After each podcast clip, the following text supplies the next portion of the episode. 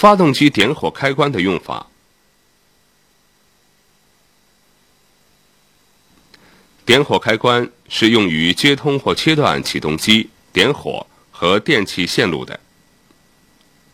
零 lock 关闭位置，可拔出或插入点火钥匙，拔出钥匙后转向盘会被锁住。